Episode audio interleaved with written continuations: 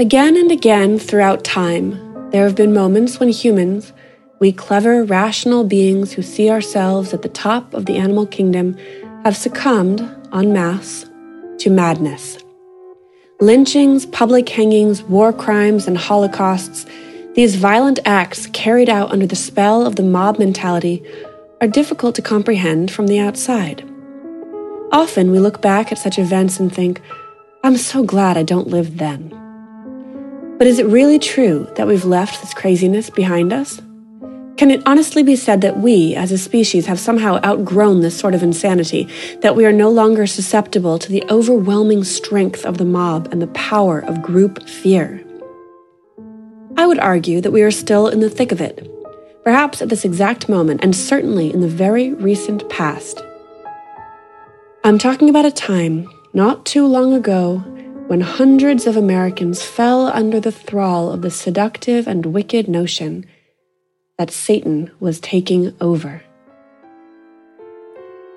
Welcome to Psychologia, the podcast where we explore the science behind why we do what we do. I'm your host, Amaya Perta.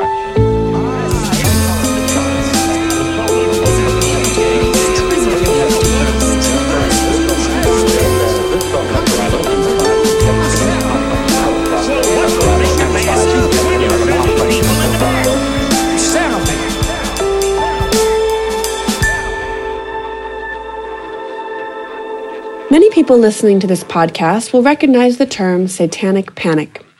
Some may even have a clear recollection of what exactly took place during this period of the 1980s and early 90s. But most, I would imagine, have little appreciation for the bizarre contribution that psychology played in this mayhem.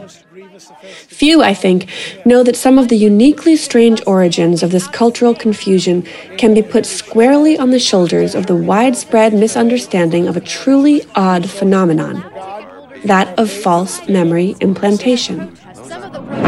If you tuned in two weeks ago, you may have a good sense of what false memory implantation is, but let's start with a recap. For the last 40 years, researchers have been exploring the mechanisms of false memory creation.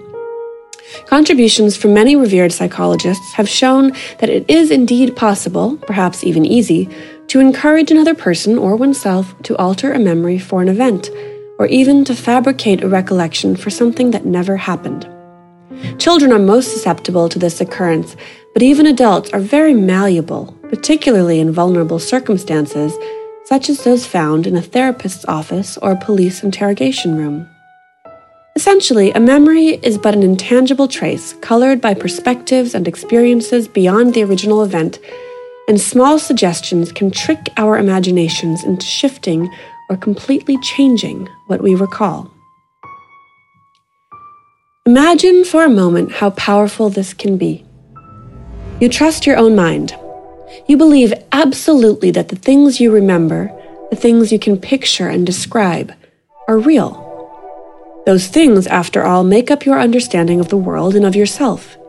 Your name, your childhood, your first kiss, the car accident that you survived. These pieces of information form a large portion of your identity. But what if you could no longer tell truth from fiction or reality from fantasy? What if you no longer knew whether or not you had witnessed terrible things or worse, done them? What if you couldn't even say with conviction that you were innocent of things like ritual child abuse or murder? This is what happened to people during the Satanic Panic. They went to therapists and church leaders for help and wound up locked away in mental facilities or jails, believing to the core of their being that they were lifelong members of Satan worshipping families, had molested their own children in unspeakable ways, and even sacrificed babies to Lucifer. In some extraordinary cases, people who were accused of these acts came to believe them so completely that they pled guilty in a court of law and were convicted. Beginning in the early 1980s, a religious backlash against the free spirited 60s and 70s opened the door to a new kind of wildness obsession with the devil and deep paranoia that Satan worshippers walked among us.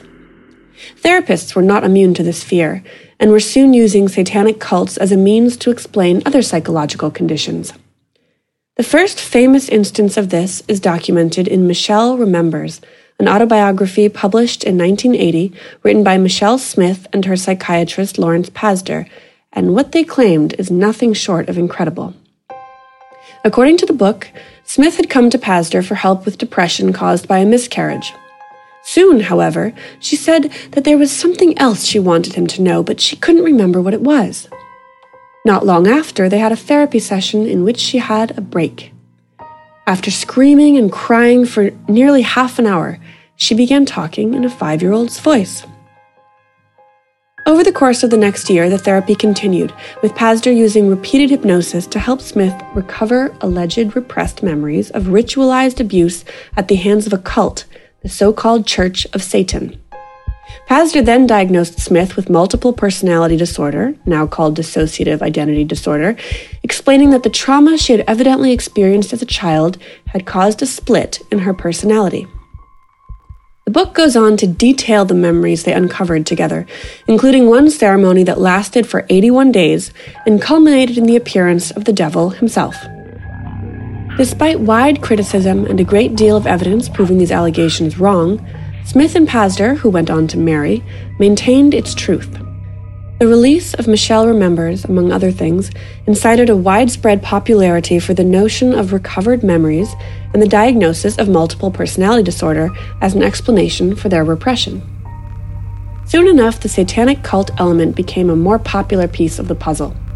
For example, take a look at Geraldo Rivera's 1988 special, Devil Worship Exposing Satan's Underground. Here in Chicago, a group of well known therapists from all over the country had the courage to share horror stories. We're talking about people in some cases who are coming to us as patients who were raised in satanic cults from the time they were born.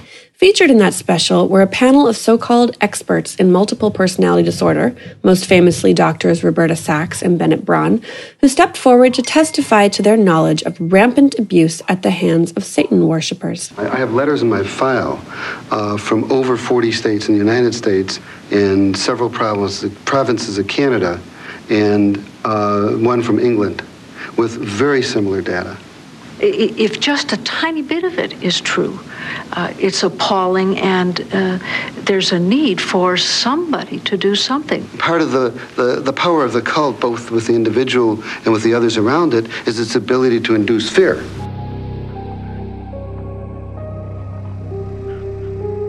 This fascination with hidden cults led to a style of intensive therapy meant to help patients uncover repressed stories of abuse so as to rout out the supposed perpetrators. Many of these patients were seeking therapy for things such as depression or anxiety, but this new form of therapy drove them to work towards something much darker memories of false trauma and admission of satanic worship. Mary, Mary's getting better. She's You're so stupid. I hate her. I These therapy sessions often paved the road for a multiple personality diagnosis, as described in the following clip from the 1993 Frontline episode Search for Satan. And so she described multiplicity as taking a vase and dropping it on a cement floor. And that's what had happened to my personality. I, the patient you just heard, identified only as Mary S., was told that her repressed memories divulged an unimaginable family history that was suddenly revealing itself. Um, Who's we? Our, my um, family, my parents, my sisters, and I. As unbelievable as it may sound, these allegations were taken seriously by the therapists and family members of patients. Many people who had originally sought help for far more mundane psychological complaints were abruptly institutionalized after being told that they were a danger to themselves and others. As Mary S. went on to describe, they, they were experts. They, they said, We've been studying this, this for 15 years, we've done research. You know, we've, we've, uh, this phenomena is, is happening all over the world. It was like going deeper and deeper and deeper into an abyss.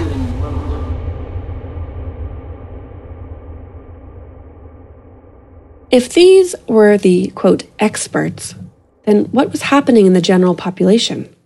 How did this terror influence people who were not trained in such things as personality disorders or implanted memories? Well, some took matters into their own hands, with disastrous consequences. There are many documented occurrences of ritual abuse allegations that were later proved to be utterly false. Kelly Michaels in New Jersey, the McMartin Preschool in California, and the Little Rascals Daycare Center in North Carolina are just a few examples of cases in which suggestive questioning and therapy led to police involvement and wild assertions of satanic cult cruelty. To truly get a sense of how false memory implantation played into all of this, however, Let's look at one of the most controversial and appalling examples the Thurston County ritual abuse case, which ensnared and destroyed a man named Paul Ingram. Ingram was the chief civil deputy of the Thurston Sheriff's Department in Olympia, Washington, the county Republican chairman, and an active member of the local Pentecostal church, the Church of Living Water, a fact that eventually played into his ruin. In short, he appeared to be an upstanding member of society. In late 1988, however, all that began to change when his eldest daughter, Erica, went away to a church retreat. Now, to understand what happened next, it is important to know that the church to which the Ingram family belonged was already caught up in the fervor caused by the fear of satanic cults. Indeed, this particular church was said to preach that Satan could infiltrate the minds of good Christians and control their actions, forcing them to do evil, then removing all memory of their crimes. Furthermore, the Church of Living Water contended that any future recollections of these bad acts were, in fact, proof of their truth, because God would never permit such a harmful thing as a false memory.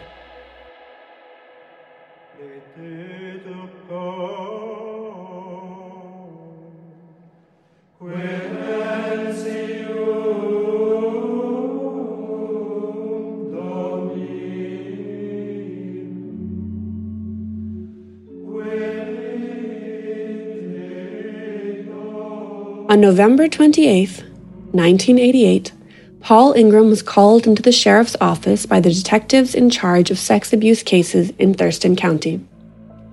He waived his right to an attorney, and the questioning began. He was told that his daughter, Erica, had had an experience at the church retreat that required investigation. Then the detectives, previous colleagues of Ingram, laid out what had happened. The retreat called the Heart to Heart Retreat, had gone well enough until, on the last day, Erica was discovered weeping in a corner.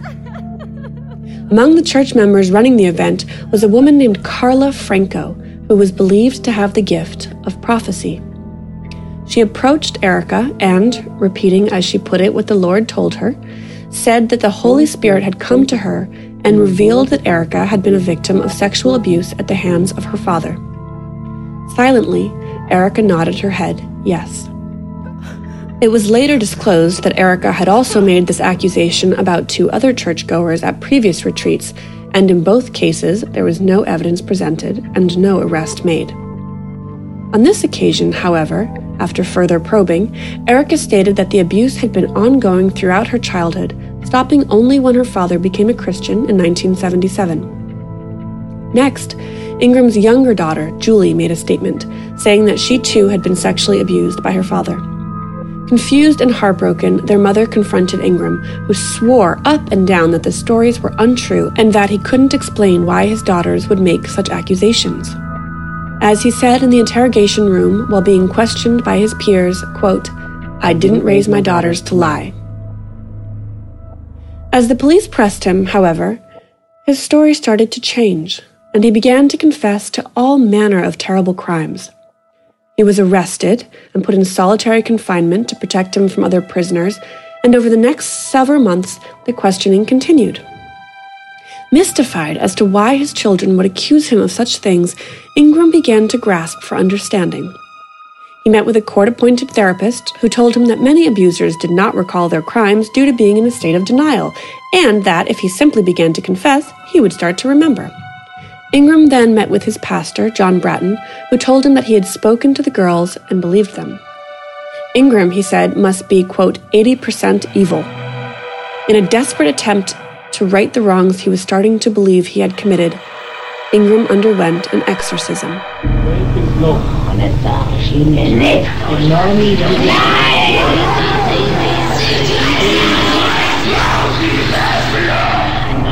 Bratun told him that through the ceremony, he would begin to see the truth of the girl's claims, and that if he prayed for his memory, it would return complete and accurate.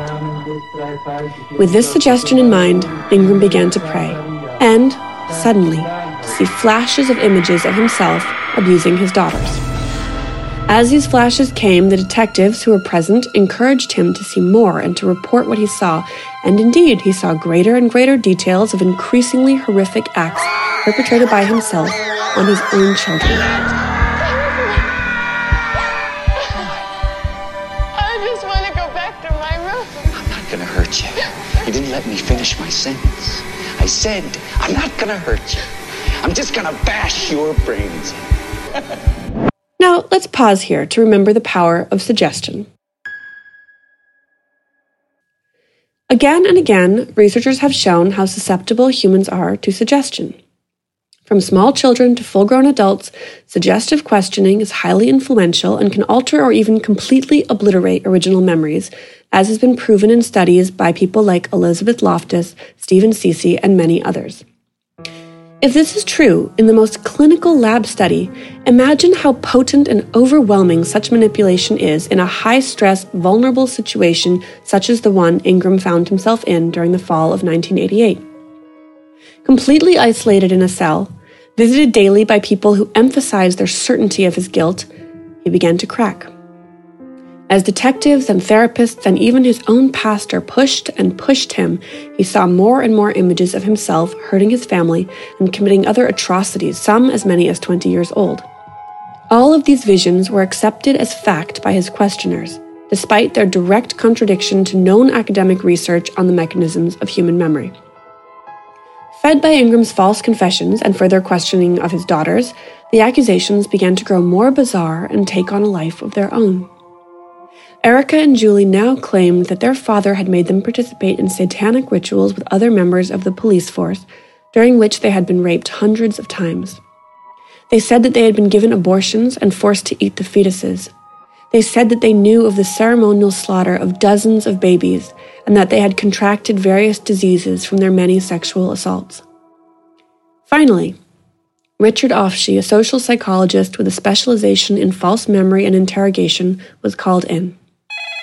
In short order, he recognized that Paul Ingram, despite his professed confessions, was not the monster that he was painted to be. In fact, Ofshe believed that he had never committed a single of the crimes attributed to him.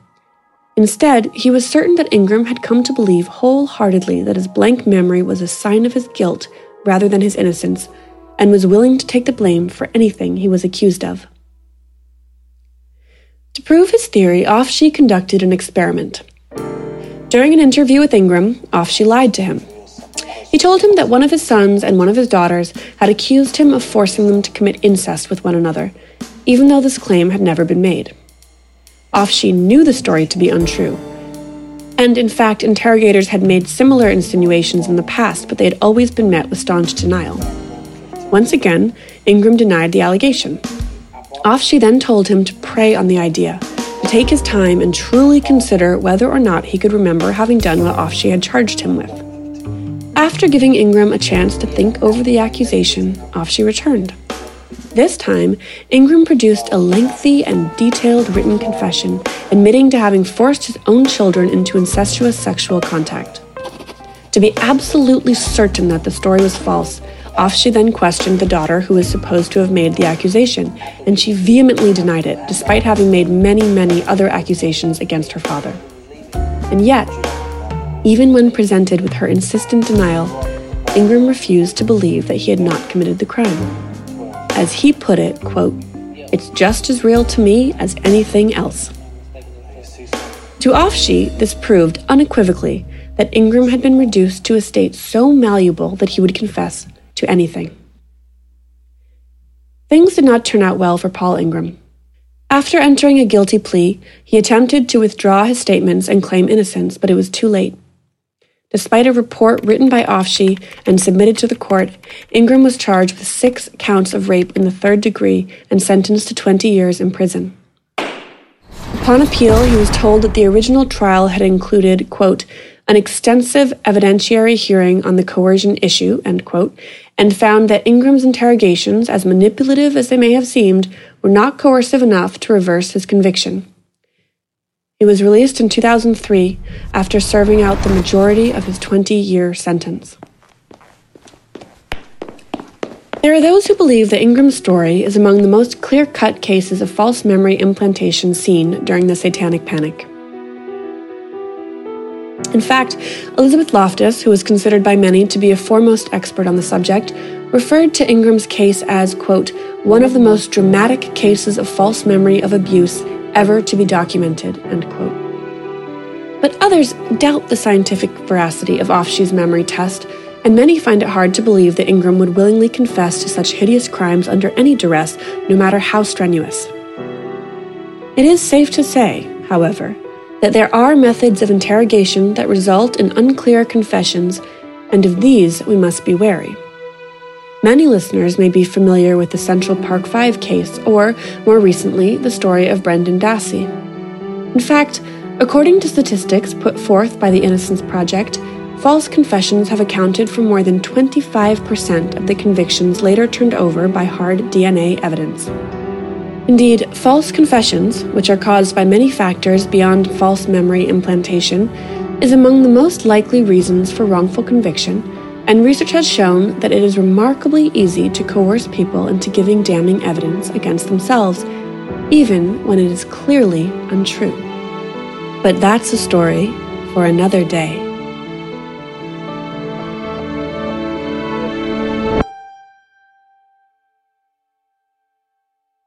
Thank you for listening to Psychologia. This episode was created and produced by me, Amaya Perda, with writing help from Mario Rivera and sound design and music composition by Cameron Carter. You can find all episodes of Psychologia on iTunes, Stitcher, TuneIn, and SoundCloud. Please follow us on Facebook and Instagram at Psychologia Podcast or Twitter at PsychologiaCast, and visit our website for show notes or to subscribe to the Psychologia Report at psychologiapodcast.com. We'll be back in two weeks with another episode exploring the science behind why we do what we do.